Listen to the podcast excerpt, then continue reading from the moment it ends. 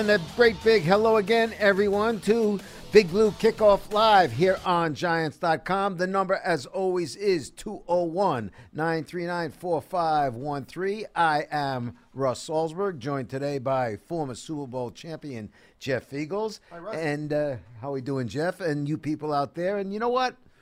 Five and eight, you know, after you've been one and seven, five and eight feels pretty darn good. It, it, it Yeah, really four- does. Uh, Four and five. Yeah, four out of five. Look, everybody laughed. The- I mean, I was there when uh, Odell said, "Yeah." Well, I, I never forget it. People, he was asked a simple question. He didn't say it in a braggadocio way. He wasn't like a guarantee. He says, "What, what you, what are you looking to accomplish second half? Win all eight games." Well, you know what? Ha ha, chuckle, chuckle. What is he nuts? They've won four out of five.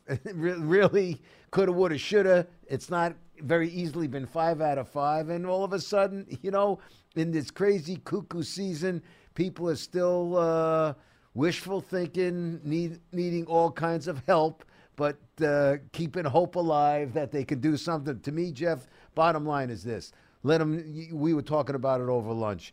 Let them just go out and continue to win games and whatever happens happens but listen if if they can go to 8 and 8 i mean for crying out loud even if they were 7 and 9 after the 1 and 7 start that's pretty darn good Yeah, I mean, as a player, you just come in every week and go to work and let the chips fall where they may. Going, going forward, um, you know, there's this is a tale of two two halves of the season, and I think that you know the coaches like to look at it as quarters. I've said this before. Um, in that third quarter, they were three and one, okay, and now they're one and zero in the fourth quarter. So divide those up by four. It's where you get your 16 games, and I think you make a good point, and I think it's it's relatively speaking is that if you can get to those numbers, seven and nine, eight and eight, um, you've accomplished a lot, especially in the second half of the season. And and I said it earlier um, last week, and and one of the one of the things on the pregame show that I had mentioned before this game had even happened, not knowing that it was going to be a blowout like this, is the fact that this team now believes Russ that they can win. And I don't think they really did that at the beginning of the season. And I think it shows you that in the Bears game, they were able to win a game in overtime. Um, and now they're able to win a division game on the road, um, a big, big way, a big time. Now let's not let's not code anything here that the Redskins were not. They're not very good. no no well But- let's let's you know what you, you're right but and the but is this listen we know what But they won the game. we know what their offense was like the redskins You Defense know, is decent. They- Yes, and Yeah. and you know what? some And they ran through it. Yeah, they got some players there, and um, unfortunately, the culture there is, is not good because of injuries, and that's just what happens. But you know what? You, you got to play the person on your schedule, and you got to win those games, and they've done it. Now they got to go on, and and we kind of went over some of the, and we're not going to go over the scenarios of the Giants making the playoffs. I mean, it's just crazy what has to happen. But bottom line is they have to win three games. Well, yeah, they can forget, folks. If you want to just start there. if you want to dream, continue to dream, but the dream ends if once the Giants lose. As far as the playoffs, they have to continue to win. They have to win. Yeah, and a lot of people, you know, too, Russ, is that the, the Giants are out of the division run. They so they've been eliminated from the division. They can't win the division, which they had a better chance of winning, getting a playoff berth through the wild card than they did winning the division. You know, going into this game, I think that we were talking to Danny, our buddy, who said it was a 15% chance of winning the division as of last Uh, week, and and, a 35% yeah. chance of going to the playoffs. 35%, folks, not 3.5. It's still 35%. I mean, hey, there's days when we go out there and say, yeah, you know, it's 35% chance of rain. Do you think it's going to happen? Right. Probably not. But it's going to be sunny, but there's a chance. let, let me pose this question to you, Jeff, because you were a former player. The, you know, as as our friend Bill Parcells used to tell us, you you are what your record says you are. If if you go eight and eight, is, let's say you go eight and eight, and but it was a season of you won two, you lost one, you you, you won one, you lost three. You, you follow what I'm saying? As opposed to the one and seven. When you go one and seven, and then if you can end up eight and eight, and it's still an if, if you can end up eight and eight, you tell me, is, is it better? Uh, w- w- w- c- Call it a dark cloud having a, a silver lining because not only, you know, the eight and eight winning and losing, winning and losing is one thing, but when you come back from the dead, when everybody, the vultures were swirling and everything was around you, and you come back from that, it, it become does it become a character builder? Oh, there's no question. I, I, I mean, I, I, it- you think about this. Would you rather have a one and seven start or a one and seven finish? I mean, and there's probably there. You can argue both ways. It's going to hurt you. One of the one one way, it's not going to be good. But I think that it's a different team going into next season. Um, so you can't say, hey, you know, yeah, you can say we live, we won, and we kind of went out on a winning note, and we did a good. That is that is some good, but you got to remember there's still a lot of turnover. This team is young, um, and there's going to be a lot of there's going to be a lot of new people on the team next year. So the record in 2018 doesn't really mean anything. But what's for the guys that are here and that are going to stay here and they're going to be on the team next year, they can look back on it saying, hey, you know what, we finished on a seven and one or five and two or, or five and three run, whatever it is, rather than that one and seven. But it builds character, Russ. Like you said, it builds a lot of character in the locker room, knowing that one to seven, they're they're throwing us to the wolves. They're writing the scripts. I mean, this is it. Pat Shurmur is a he's a horrible coach. Um, Odell this and that, and they're not using Barkley. But you know what? This team and coaching staff, and we've talked about this on the show, they've had to learn how to get along, how to play together, how to coach together. And this, this is what happens when the team is so young and they start to build. And they stuck together. Uh, they- Well- they, really did. This is a different group than last season. No question. They stuck together And this from is the what, get go. and this is what, and you you'll agree with me here. Dave Gettleman, on purpose, went out and got some guys around the locker room to build this chemistry, to build the cohesiveness of this team going forward. Um, yeah, you know, people say you know the Giants were built to win this year. Whatever you want to do, they're teams are trying to win every year, and, and no matter who you are in the locker room, guys, we're trying to win the game every single week. We could care less about draft picks. We could care less about any of that kind of stuff. You want to win. And I think that the culture here has been built around some good quality individuals on this team. Yeah, y y y that's a great point that you make because some of the guys like that that he brought in, you know, I'll, I'll, maybe not your your biggest stars, but guys like Michael Thomas. Michael Thomas, guys like um, Russell Shepard. He he's brought in guys who are real character guys in that locker room. And first year guys who are leaders in that locker room. It really does. He knew what he was doing. He, he really, you know, it wasn't just, it's not just talent, it's culture. What I'm really enjoying now, the old bandwagon, the old Eli bandwagon is starting to. They put the wheel back yeah, on. Yeah, they're putting the wheels back on, and people are looking to hop on. the narrative, is- their their narrative is all screwed up now. And you know, I, I've said this before. I will say it again. Forget about athletes.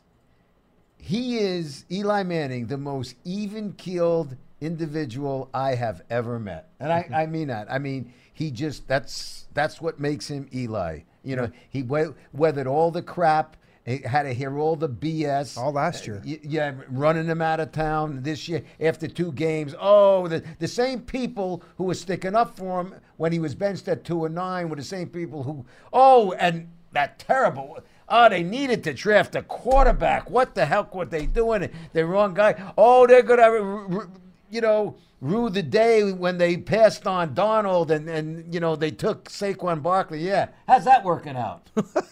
Yeah, working how's- out pretty good. How's Saquon working out? Working Yeah. out okay? Yeah, Yeah. okay. He is he is becoming uh, when we talk about leadership My God. and we talk about um, young guys making a quick impression, um, both on the field and off the field. He is quietly becoming one of the one of the big leaders on this team as a rookie, and I mean not not only in the running back room, but in the locker room now. And the thing that Odell, you know, I still think that when you look at this locker room, Odell is the alpha male. Let's let's let's put it out there, okay? Mm-hmm. He is. But, you know, these two guys are connected. They're going to be around. So no matter what you guys think, we know that Saquon is going to be here, and there's many people that say, "Oh, well, is, is Odell going to be here? He's not going to be." You know, he just signed a three a, a huge deal, folks. These two are connected at the hip. They're two guys that are can lead in the locker room in different ways, but uh, you know, he, Saquon is kind of not only is he doing it on the field, which is absolutely so much fun to watch. This young man. Yeah, he, he's I, like I've said this. He he was on our pregame show, not this past for this past week, the week before, and he just um, his attitude. It, it, it, it's it's just it's it's remarkable. One of the, one of the things that I heard, you're gonna love this. One of the, and you might have known this already, but I had just heard this the other day. Um, in fact, my wife told me this because she's a big Giants fan. She's a big football fan. She's she knows football. God only knows she's been around it a long time. Yeah, I, he's been around you a long time. Yeah. So, but she said to me the other day that that um, two people that Saquon Barkley idolized before coming to the Giants were one Eli Manning and one Derek Jeter. I mean, you talk about two guys that you want to model yourselves out of. That's two guys that I could think of that there, no question, that's pretty awesome. Well, I it, it's that's really interesting that you mentioned Derek Jeter, and I was wrong. We just had him on this past Sunday, uh, Saquon. Um, I forgot, but they the shows go into one another. But I said to Saquon, I said, and I and I meant this. I have never seen a rookie, and I included, and I said to Saquon, the icon Derek Jeter.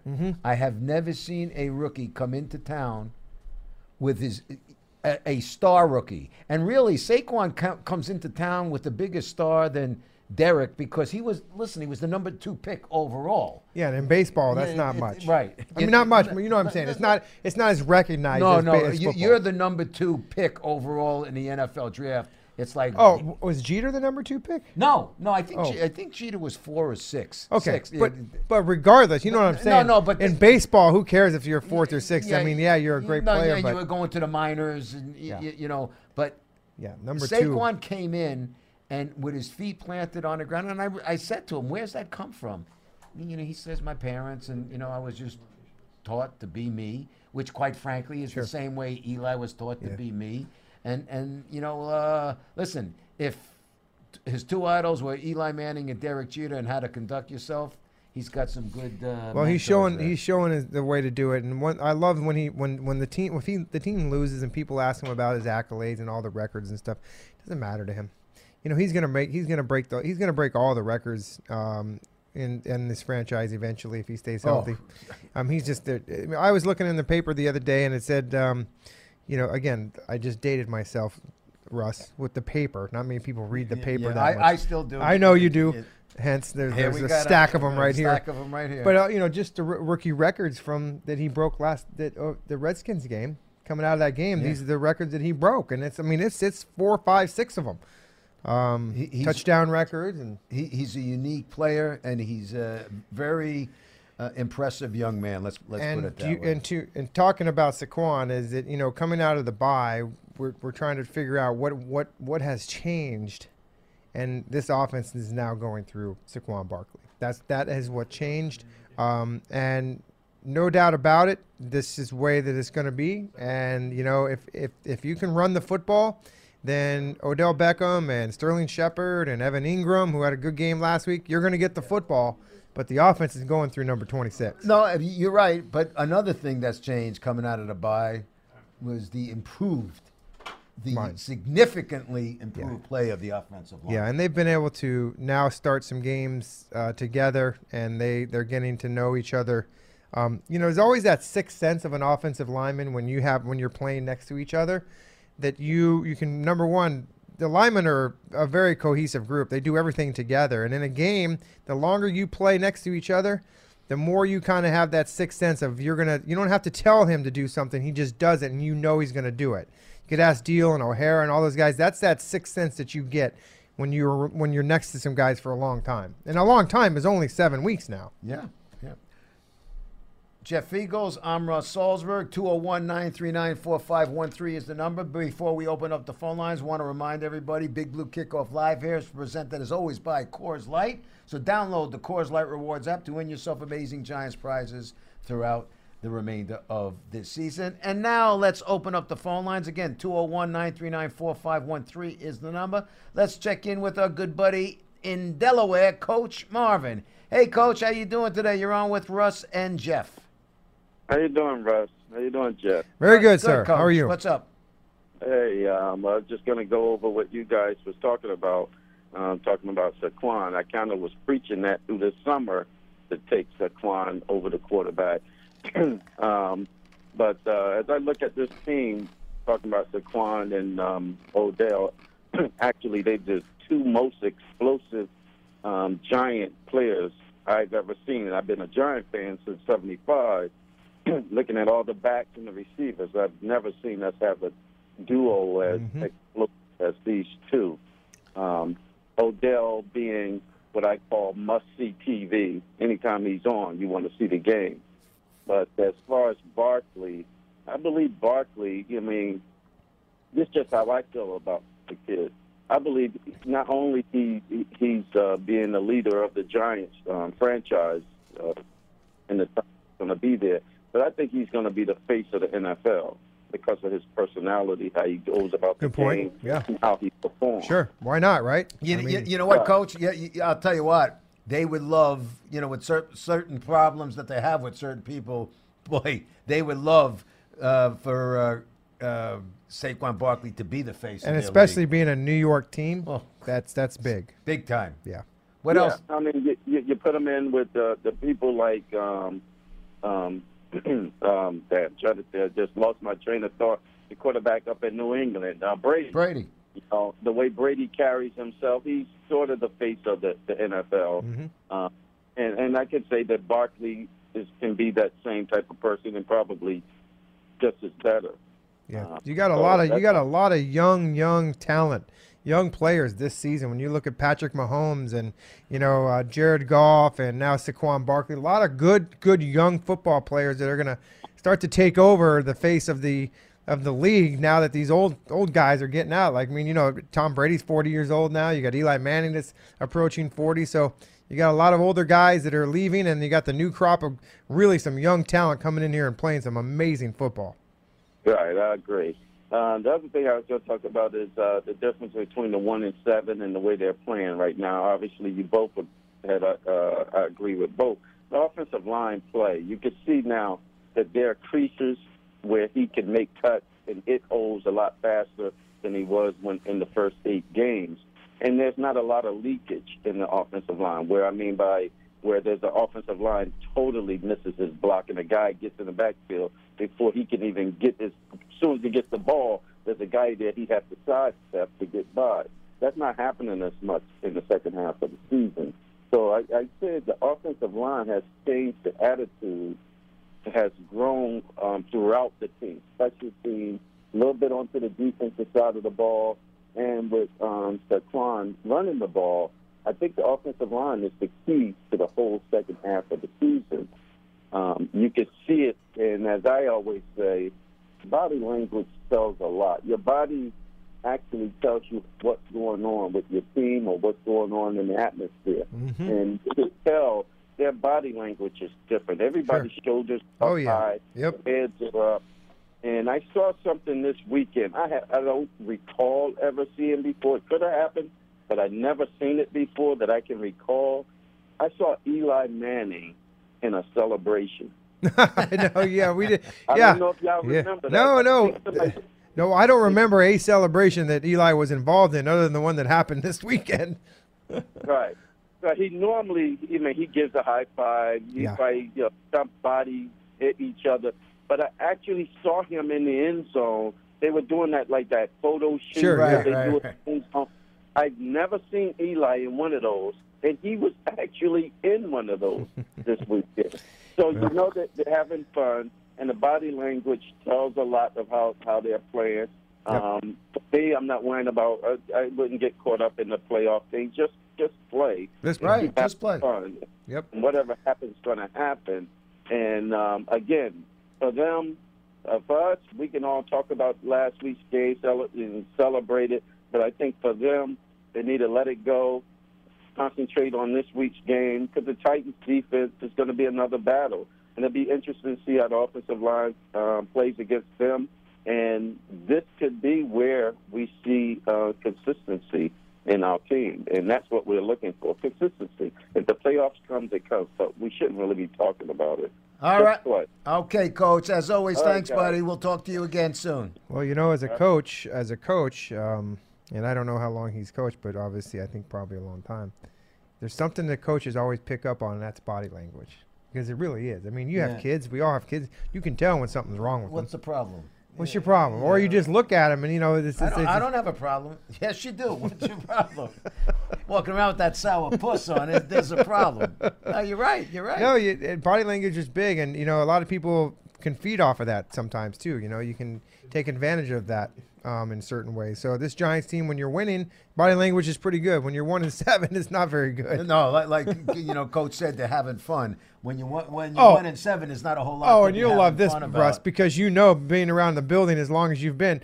See, this building takes on the whole Oh, attitude my. of the team. So you talk about body language when one and seven. This place, you don't want to walk in the, in the building. Folks, let me let me tell you, Jeff, Right? Jeff hits the nail on the head. Last year at three and thirteen, this was like walking That's a through morgue. Tombstone. we were waiting for Doc Holliday, gunfight at the OK Corral with the Clanton. Yeah, gang. no, it's it's now it's you know I tell you, you're right. And, and these people that you know, God bless everyone that works here. That it's just a great organization. They they they suffer through it just like everybody else, but they also they appreciate the wins and they and they celebrate it just like all the other people do too. So uh, y- Jeff brings out a good point, folks. Because l- let me tell you, at one and seven, you know, it's a case of misery loves company. The entire building is miserable when that happens. Mm-hmm. 201 939 4513 is the number. Let's go down to Baltimore and check in with uh, Shakes. How you doing, Oh, man, Shakes? Shakes, what the heck? You gonna? I have not talked to Yeah, you in I, so long. I was Shakes. just going to say that. Where you been all season?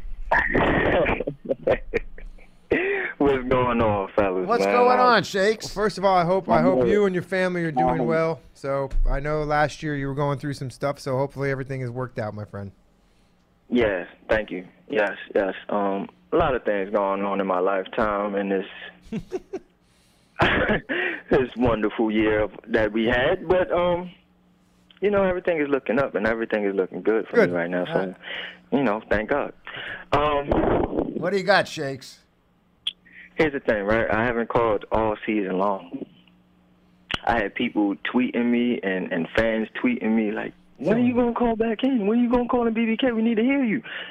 Um, but before I go into that, uh, shout outs to the Shakedown Show. Um, I, I don't know if y'all listen. I, I, y'all should. If, if you haven't listened before, I'm talking to you, um, Russ and, and, and Jeff. If you haven't listened before, check us out on Blog Talk Radio backslash The Shakedown. That's D A Shakedown. Shakedown And- show. I like that. Yeah. Okay.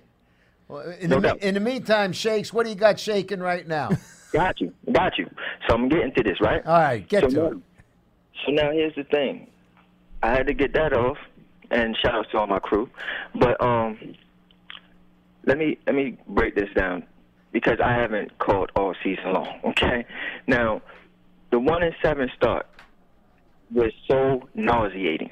Okay, it, it it was horrible. I could not even go to my job without people saying something to me and and, and laughing and, and and all types of stuff. Okay, I mean, had I, I went through it all, and I told I told everybody at the buy, and I a lot of people thought that I was delirious.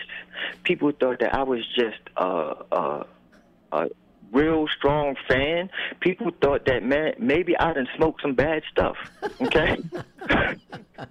Be careful of that bad stuff. Yeah. Told, Unfortunately, I you did it. Everybody at one and seven, I said, "Yo, we are not out of this. We are not out. We still have a chance, and this second half of the season could be had." Okay. All right. And, Well, you're close. and sure enough, we won and we pulled off four out of the last five, and we should have beat them Eagles if we would have uh, stopped the run. That's another thing I don't like that we traded Snacks because ever since people are just running up on us. But we couldn't stop the run in the second half against the Eagles, and we did not give the ball to Barkley. Also, what five times in that second half? We give it. We give it to him more. We we we at five and zero at this um after the bye. Okay. Okay, The thing, a thing about this is, and this is what I've been trying to say all season long, because people were sitting there saying, "Oh, Eli sucks. Eli needs to go. Ne- Eli don't have it no more." Blase, blase, blase. And I did not see that.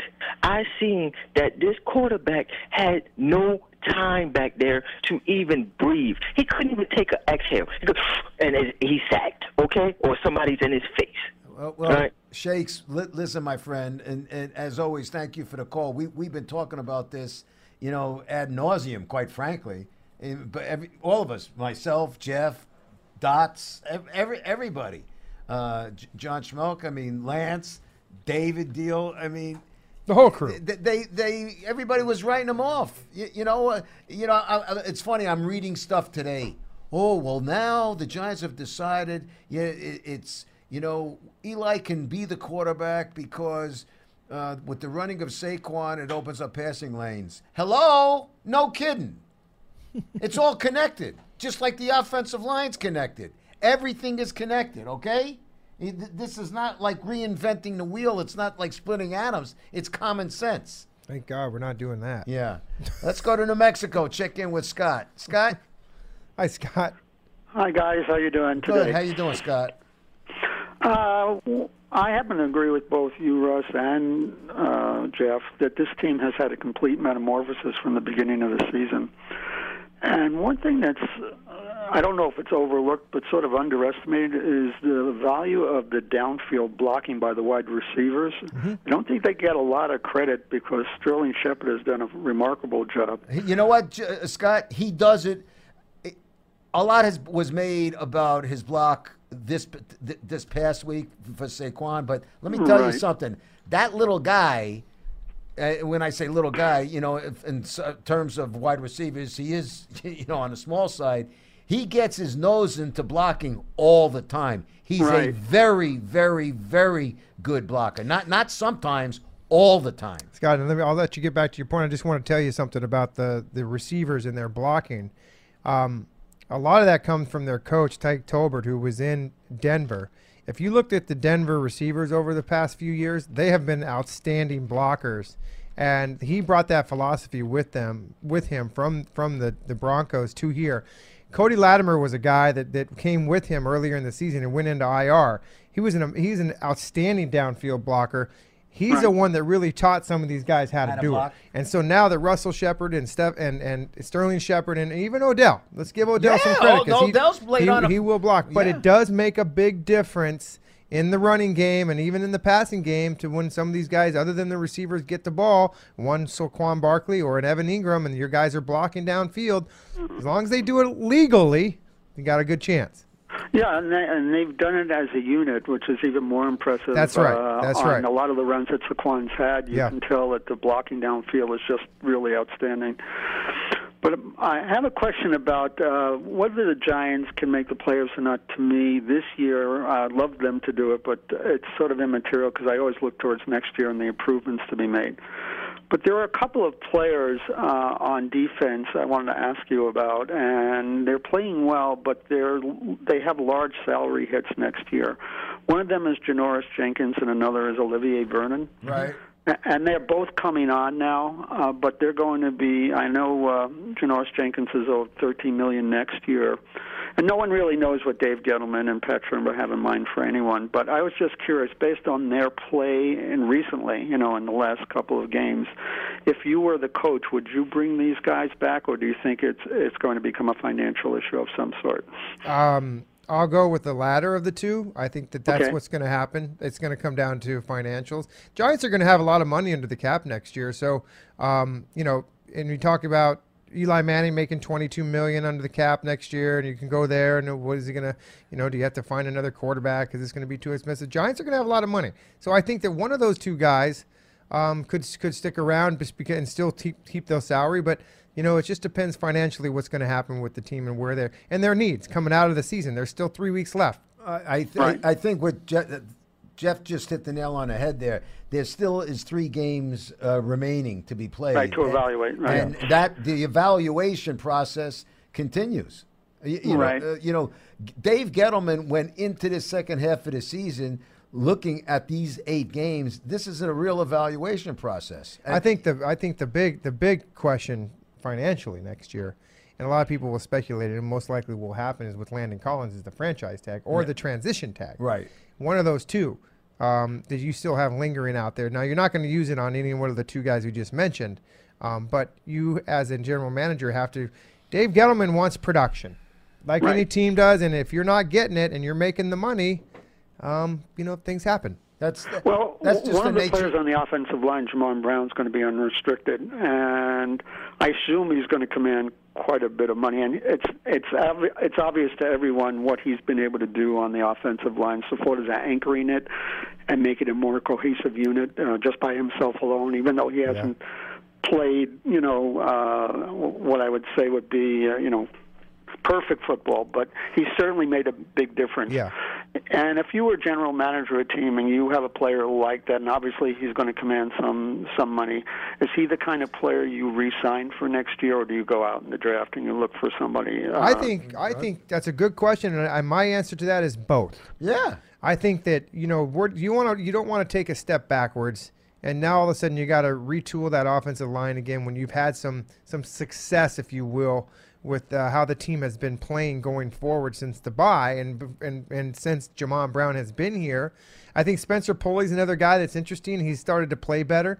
One guy that, and I think you're going to agree with me, Scott, is that Nate Solder did not have a very good first half of the season. Right. Um, and I think that, and that's a couple couple reasons. I, I feel like where he came from, and who Tom Brady is, and who Eli Manning is, they're two different quarterbacks, obviously, but they play differently. Eli Manning and and Tom Brady have different dropbacks. Okay, so I think it took him a little while to get used to Tom to to get used to Eli Manning and how he plays, but he has turned it around. So to answer your question is, and I, I think they definitely need, and I haven't we haven't got into the draft yet, and I don't know how many guards and tackles that there are in the draft this year. Um, but I think it needs to be addressed, and I also think that Jamon Brown needs to come back because you don't want to you don't want to disrupt that cohesiveness that you put together this last eight games of the season. Thanks for the call, Scott.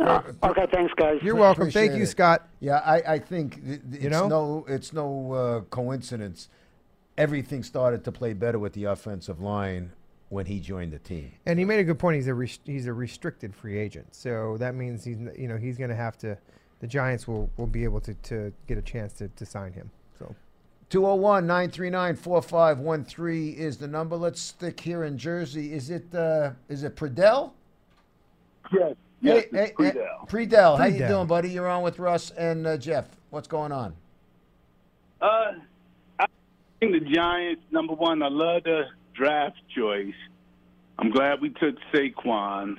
Yep. And three quarterbacks I would like to ask you about: West Virginia, Will Grier, uh, the one from Ohio State who just almost won the Heisman, and the quarterback from Oregon. okay. Which one would you think of fit the Giants? Because I, they say they're not worthy of uh, of uh, you know the first top ten pick. So I think we got still got to take a quarterback. Well, I think if you want if, if you want a quarterback that's going to fit the system that's in place right now, it's the guy from Oregon and Herbert. He he's uh, he's got a strong arm. He's tall. He's a pocket passer. He can run a little bit. Um, the guy from Ohio State, not you know, he's not a he's not a tall guy, but he's he's mobile. He's very mobile. Um, and then Grier, I, you know, I didn't see much about him. Just read a little bit here and there. But in my choice, I'm going for the guy from from Oregon. I I would do the same thing, Predell, but Predell, but You don't know if he's coming out. No, and, and uh, you got to remember this. It's not what Predell likes or what Russ likes or what Jeff likes. It's what Gettleman and, and Shurmur like. And, and, you know, they got to like somebody. It- They have to really like you, somebody. No, really like somebody. And if you don't really like somebody, in particular at the quarterback position in the first round, if you don't really like somebody, you're not going to pick them. You, you know, now I don't know what the answer is. You know, maybe they'll go um, which is a distinct possibility. You know, in in the transition, you know, because Eli number ten is going to be your starting center. Uh, you, you I- st- be- calling the signals behind center next year. So who? I agree. Yeah, so- I, I agree with that because I think they did good, and I think it's going to uh, tap down all the talk about. Let's see what the backup could do. We found that out, so no no need to even talk. Well, in, fair, about in, them in- li- li- listen. In fairness, and I, I don't think it's it's fair, Predell. Uh, and thanks for the call, buddy. But I don't think it's fair to It wasn't Yeah, a he- good he- sample size. he- yes, he was 0 for 5. But you know what? If he went 5 for 5, that, that didn't mean he was the next guy, the heir apparent either. It, it was it, it was garbage time. You know what I'm saying? I mean, and it was his first time, so I, I can't say yay or nay uh, on Kyle Lauletta. I don't think that would be fair to Lauletta or the Giants. You know, everybody was screaming. See, let me tell you something. Eli Manning screwed it up for everybody because everybody wanted to see, all the naysayers wanted to see, oh, let's let's bring in, you know, let let let the Giants get, but let them When they're getting clobbered. They're knocked on their asses, and, and they're on the other side of a forty nothing score. Well, then we'll bring in Lo- Lauletta. No, this was The forty reverse. nothing lead, third quarter, end of the third quarter. Eli sits, Saquon sits. The whole narrative, all their storylines, what they were hoping to write. Now you read today, oh yeah, I guess Eli. Now it looks like yeah, he's going to be back, and you know Gettleman's going to be all giddy, and this is where they're going. And yeah, I made a mistake. Eli should come back, but maybe he should take a pay cut. You know, it, everything's changed. the narrative is all changed right now. Yeah, and it's not fair to Kyle. Um, No, it's not. It, he- it really you know, isn't. and at practice, uh, Pat Shurmur is one of those coaches that doesn't give first team reps to this backup quarterback, whether it's Alex Tanney or Kyle Lauletta. So he had you have to take mental reps there, and, and practice is practice. If you're not getting snaps into the center with the first team and you're thrown into a football game, you're expected to know the plays. You're expected to go out there and be able to run the offense. And guess what? The first time he got out there, they couldn't get the play right. They had to call a timeout. If you remember that, it was in the start of the first quarter. They had to call a timeout, and if you, they showed it on on the uh, the replay of of Coach Shurmur saying, "What what are you doing?" So there's the first thing. The second thing is that they had 12 men in a huddle at one point in time. So the, there's a lot of things that happen as a quarterback. It's the most difficult position to play in any sport, in my opinion. But it's tough to go out there when you you have to prepare to play, but it's a lot different when you haven't been able to prepare underneath the center at practice. No, hundred percent. You know, so and it's different. You know, today's practices are much different than the games. I can tell you that. The speed of the game is just the way things are happening. Uh, let's go to uh, Connecticut and check in with Marco. Marco, you're on with Russ and Jeff. Hey, Marco. Hey Jeff, hey Russ, how are you guys? Good. How you doing, Mark? Good, good show today, guys. I'm uh, just being on hold. I'm learning a lot. That um, Very good. that point, yeah, Jeff. That point, you that um, coaching tip that you tipped off about uh, Tyke Tolbert, that was awesome. I didn't know that about his You're uh, welcome. what he and Latimer specialize in. So that was great to hear. Sure. Um, but and then so I have two questions, but that that also brought me on to this is that it's clear too the team is responding to the coaching that's going on here, and they've bought into Shurmur, which is evident now. What you, what you just said with that with the wide receivers, but I'm also seeing an improvement in special teams. Two huge plays uh, last week and this week on special teams. Um, it's clear something great is going on with the offensive line mixture, uh, coach mixture.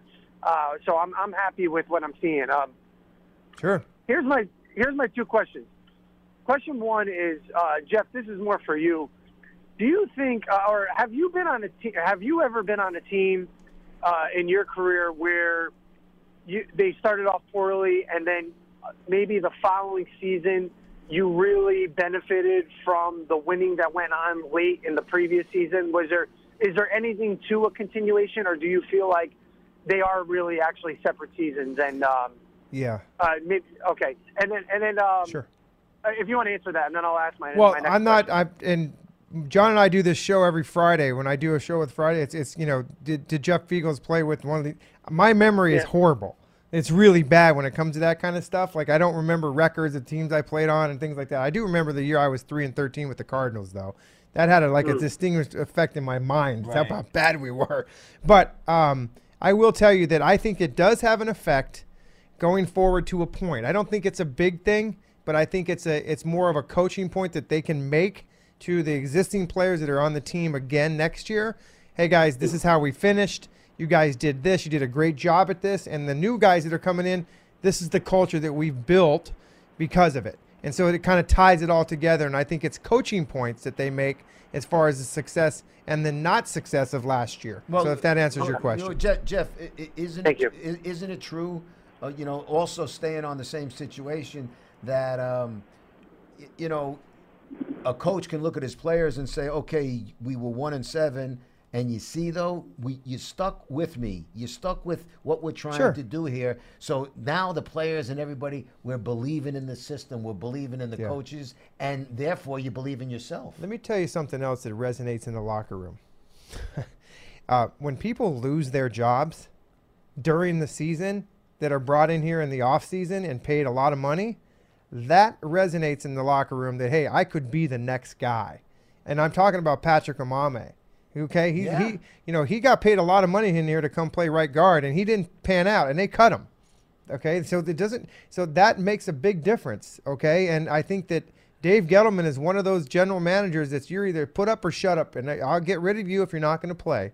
Okay, and that's that's kind of has a distinct effect in the locker room. It really does. And, and, and in fairness, uh, it wasn't his guy, but he gave him a clean slate, uh, Ereck Flowers, and it didn't work out. So he said, okay, the, the, he cut his losses. They hung on as long long as, they, could. and then they said adios. Yeah, That yeah. was that was the deal. Uh, 201 939 4513. The number got to remind everybody once again Big, Big Blue Kickoff Live here, presented as always by Coors Light. Download the Coors Light Rewards app to win yourself amazing Giants prizes throughout the remainder of this 2018 season. Let's go to Rose Hill now. Check in with Jimmy. How you doing today, Jim? Russ Very and good, Jeff guys. here. What's going on? Uh, Russ, always uh, a pleasure to talk to you. Thank you. Hi, Jimmy. And Jeff, uh, Jeff, it's twice in a week, so I, I'm on, I'm on a roll. you are Me on a roll. I love it. you know, uh, I just want to follow up on on. It's great being on hold because you know you go through your little checklist of things you want to talk about, and and people knock them off.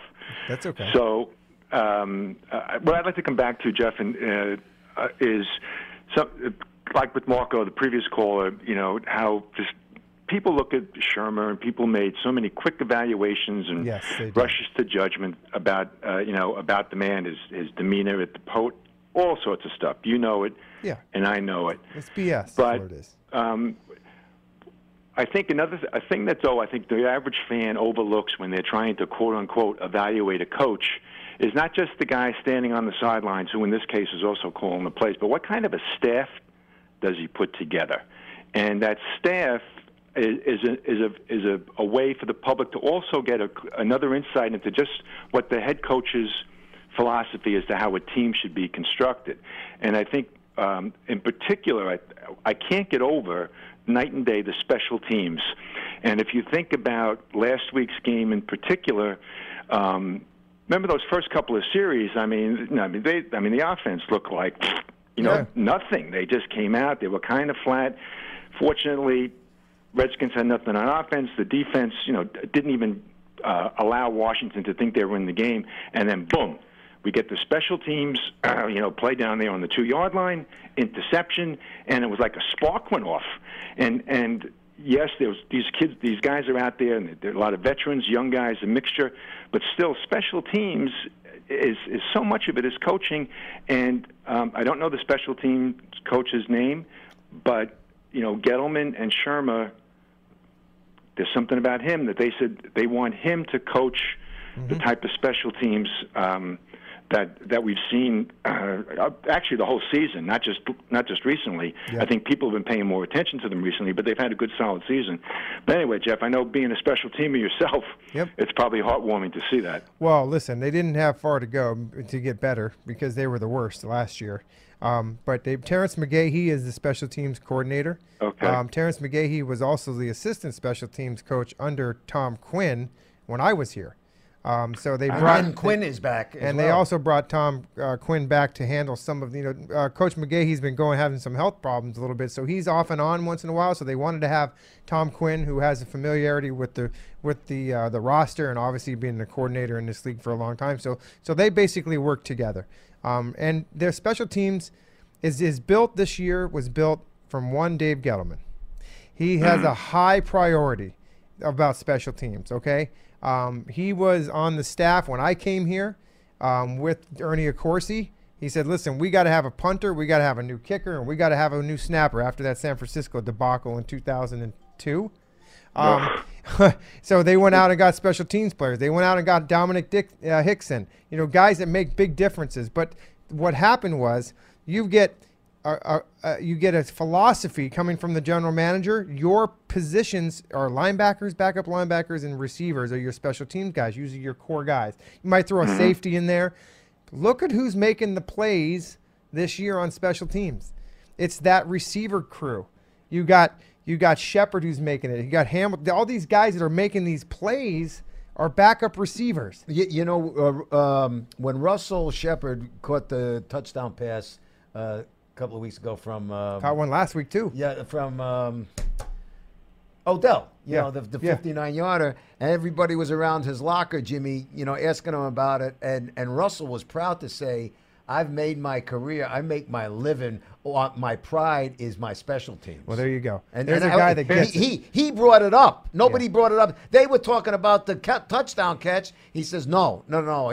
My I make my bread and butter." I mean, he's more proud of you know that play. Uh, the down on the ball. yeah, down on the ball. That was Yeah. to me. That Yeah. that's his play of the Your season. fourth and fifth and sometimes sixth receiver. Um, and you know those are your gunners that run down on, on on punt team. They're the guys that are returning kicks, and they're also the guys that are covering kicks on kickoff. Um, Coleman's another guy. The return game. Look at the return game, Jimmy.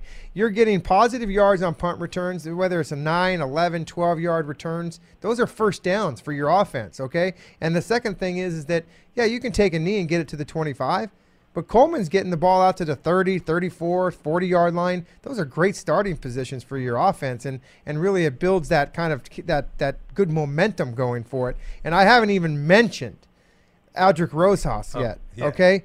All he should be in the Pro Bowl this year. He missed an extra point for God's sakes. Come on, Aldrick. Uh, what was Last going week. on Sunday? There was like It's seven the extra field. points. It's oh well the whole league. The but whole I'm telling league you had something like seven the, extra The field points. I could talk an hour on the field and- about the Redskins field. It's a joke. Okay, Yeah. Been- so I meant but to, I was going to ask you about how he missed, how Well, he went about miss. I yeah, actually, you know what? I it's the I, field. I, I, It's I, the field. I feared even admitting this, but when they uh, scored their last touchdown and they were lining up for the extra point, I actually, you know, I turned the game off briefly to go to the red zone, whatever the hell it is. Yeah. And I came back and I see the score is still forty nothing. I said he must have missed an extra point. Yeah. How did that happen? Well, you know that- what? that happens. It's the field, and then you, of course you got Riley Dixon that came in here, and he's doing a heck of a job as far as placement and kicks, and he's the one that's putting those balls down there inside the five yard line and making the guys make plays. And um, you know, I used to make those plays, as you know, Jimmy. And I'll tell you what, the one guy that would meet me coming off the sideline when I was running to the bench was Strahan. And he would always say to me, Yeah. Feeks, way to go, man. They can't call all their plays now. When that ball's on the two yard line, there isn't a big playbook. Yeah, everything everything No. changes. Thanks for the call, yeah, Jimmy. Jimmy. Thank you so uh, much. uh, uh, Russ, Yes. can I just mention one one real quick thing? Uh, you were talking about Barkley and Jeter, and all I can say is before I hang up is, it's natural. Saquon's born in the Bronx. Let's keep that in There mind. There you go. There you go. Take care. All right, Jimmy. bye. Th- th- thank you. Y- y- You know, And you got to remember, he's still like 20. What is he? 21, 22. He can't be more than that, Yeah. right? So I think just go go back 10 years, and he's 10 years old. His, Eli and Jeter are his guys. yeah. No, this is like wow. These are the guys. Yeah. Yeah, now guy- now he's sitting there, you know, now he's taking the ball from Eli. sh- sh- shoulder to shoulder, and he, they're teammates. You know, I That's always thought that crazy, yeah. was, you know, that's quite, uh, that's quite something. Uh, 21 years old, February 7th, 1997. you know, you talk about Riley Dixon. wow. I, I Thank you, Dave. I've always felt, I've always felt that the most underrated job Oh, it's in us. football- Oh, there's no question, Russ. No, no, I'm not not not just the, The punter. the holder. oh, the holder too. Be- Yeah. Because to me, I mean, if you don't get it down, Yeah. I, we know what punters do. We know what a thankless job. do.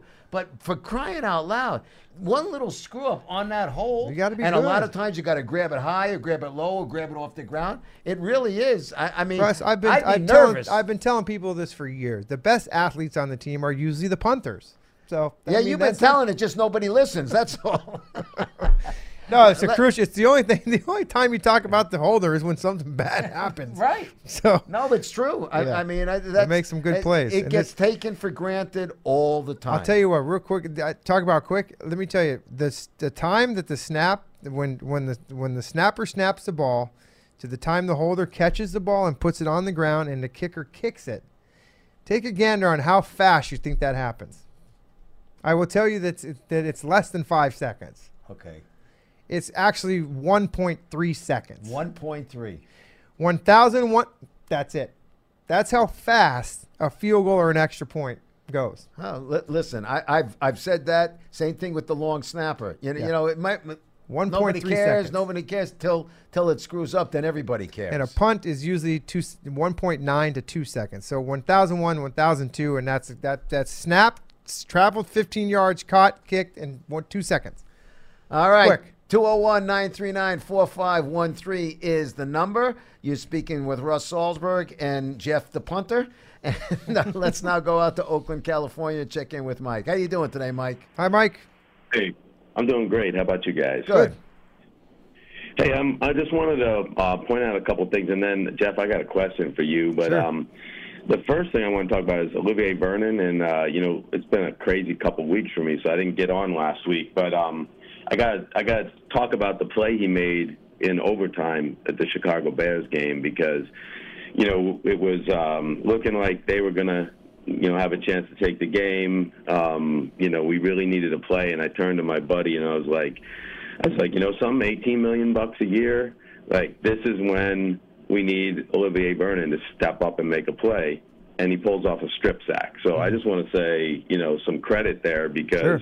Mostly when we're talking about him, we're talking about the lack of sacks. But you know, that I'm not going to put him in the LT type uh, neighborhood yet. But No. but you know, Uh, not that's what not we not needed. not yet, not ever. I knew I'd get a comment out of it. I knew this Russ would say something. Yeah, no, about listen, that. I, and I love Olivier, but no, don't say not yet, not ever. I mean, LT's a Okay, a not ever, not ever. person. That's that's that's true, very true. But you know, he did pull that off, and I was, uh, you know, I just was so happy when it happened, and uh, just want to give him some credit. So, um, and the other thing, you know, you guys have been talking a lot today about uh, how well the receivers are blocking, and you know, I couldn't I couldn't agree more. Um, but I just want to put out point out from a coaching standpoint, they gave Sterling Shepard the game ball. He had like 17 yards on two catches. That's I mean, he had a touchdown, but like they gave him the game ball because of the way he's blocking, and that says a heck of a lot about how this coaching squad Yeah. is, you know, is is reinforcing the good stuff that Yep. these guys are doing. Well, you, you know what Sterling said, and, and it was, Sterling wasn't the only guy. I heard Michael Thomas say it after the game, and Sterling said it. They all, to a man, are saying it. We're playing for each other. That's a very good thing. I mean, Yeah. that that is sweet music to a coach's ears. We're playing for each other. And what- Th- that's a united front. The other thing too about that blocking, that's contagious. It, it actually now now Oh, yeah. people are going to want to one up Sterling. They're going to want to go down and you know and they want to get a game ball because they can block. Some days they can't catch, but they can get a game ball on from blocking, which is fine. What was your question there, Mike? Well, I talked to you um, last week, and I was kind of saying that I thought that our offensive line might be kind of closer than than most people were thinking about it, but it but it kind of depended on whether Spencer Pulley was just a um, you know a, a short-term sub or whether he has the potential to be a bona fide starter.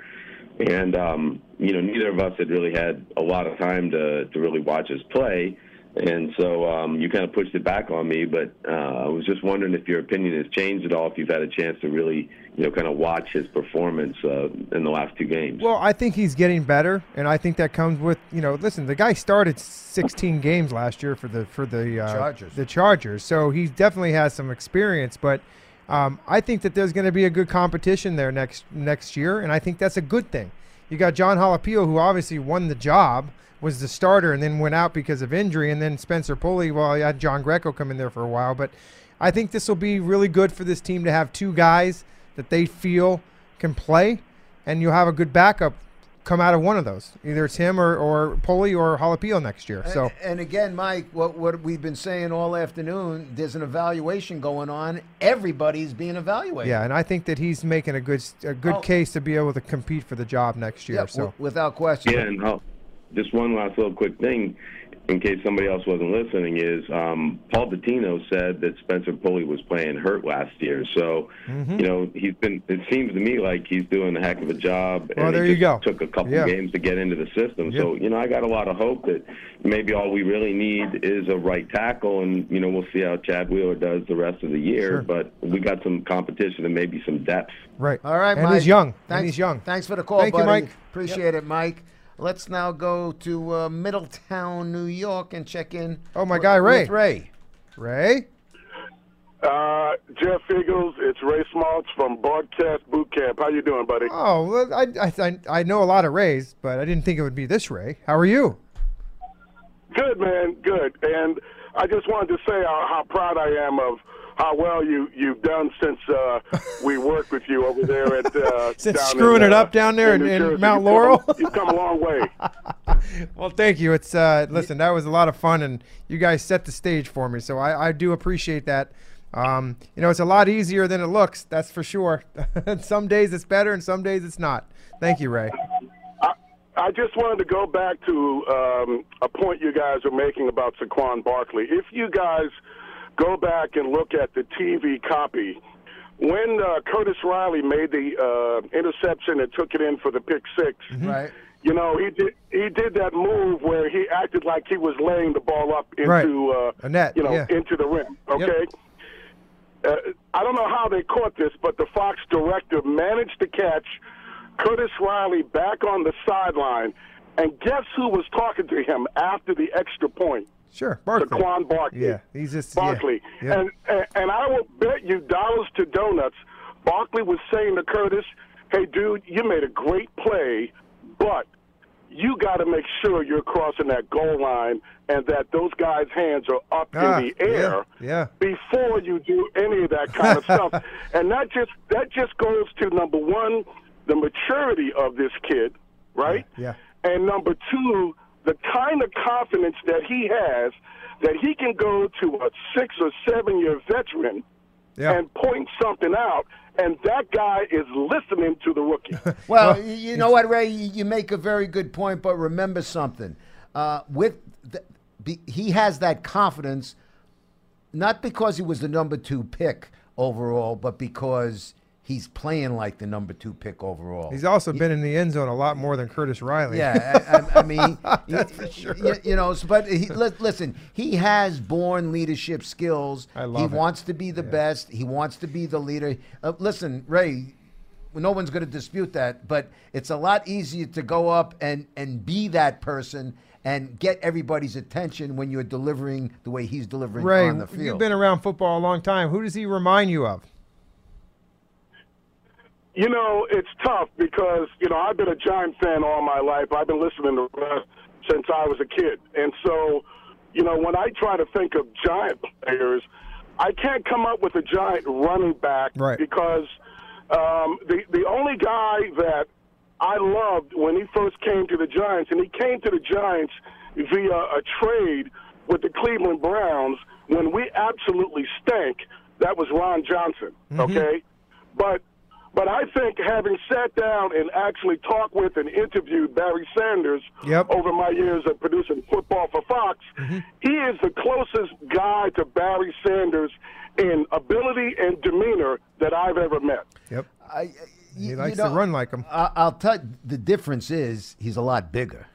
Yeah. That, well, I mean, that's that's what's you know striking about him. I mean, he's got those jitterbug moves, but he's a, he's a big man. He's a big man, and when you compare the two, their balance is, is just unbelievable to me. The way that he can can can become become unbalanced and quickly get balanced. You know, he's got vision, um, and he's just getting better by the minute. You know, the game is coming. Uh, the one thing about the professional level, as you know, is it's a look a lot quicker than playing at Penn State, but that never has bothered him that much. Is he's just getting smarter. I think learning how to play the game of professional football at this level and being able to, to ha- take that leadership role, like you had said about Curtis Riley and him doing the finger roll. You know, the guy, what's more impressive to that, and if this is the case, is the fact that the guy's a six or seven year veteran is listening to a rookie. that Right. kind of catches your Right. eye. It really does. Thanks for the call, Ray. Yeah, we got to run, Ray. Good talking to you. Thank Thanks you. for calling in, sir. Well, I, I'll tell you something, Jeff. You, you you know, listen. You were talking about you know what this building's like. It's the same thing with the fans out there. Yeah, You know, yeah. you know everything changes. It's not gloom and doom. It, it's you, you can't wait to talk on a Monday as opposed to oh here we go on a Oh, man. Monday. Well, there were some of or a those shows we were coming in No, on Mondays. I did a lot of them on Mondays. Trust me. Listen, you know, one in sevens, uh, you Yeah. know, b- become very, very difficult. But you know, to everybody's credit, in particular the coaching staff and the players, they stuck together. And you know, pe- people, a, a lot of times, you know, some of the, the fans out there would challenge me. You know, Russ, you always say that nobody hates losing more than the players do, but we're the fans. No, I, I still maintain that players are miserable when they lose. And, and you know what? from a common sense standpoint, it's it's the competitive nature that they Yeah. have. But Jeff brought it up. But you have to wait all week to play again. yeah. That's what gets you. Yeah, and, and it's also your livelihood. And and as Jeff uh, brought out, when people see somebody's getting cut, they know it can happen to them real fast, and their livelihood is taken away. So I'll still maintain that. You know, that's you know, coaches get hired to be fired, and that's a life that they lead, and they live that life. It's a tough, you know, no, no. Listen, no one's having tag days, uh, you know, sale days for them, you, you, know, uh, or, or charity functions. But it's still a tough life to live, Yeah. and and you know they're they're in the spotlight all the time. But this team, coaches, players, they've stuck together, and as the players said after last week's They're game, getting better. They're playing for each other. They're so getting uh, better. our I remember Ray, by the way.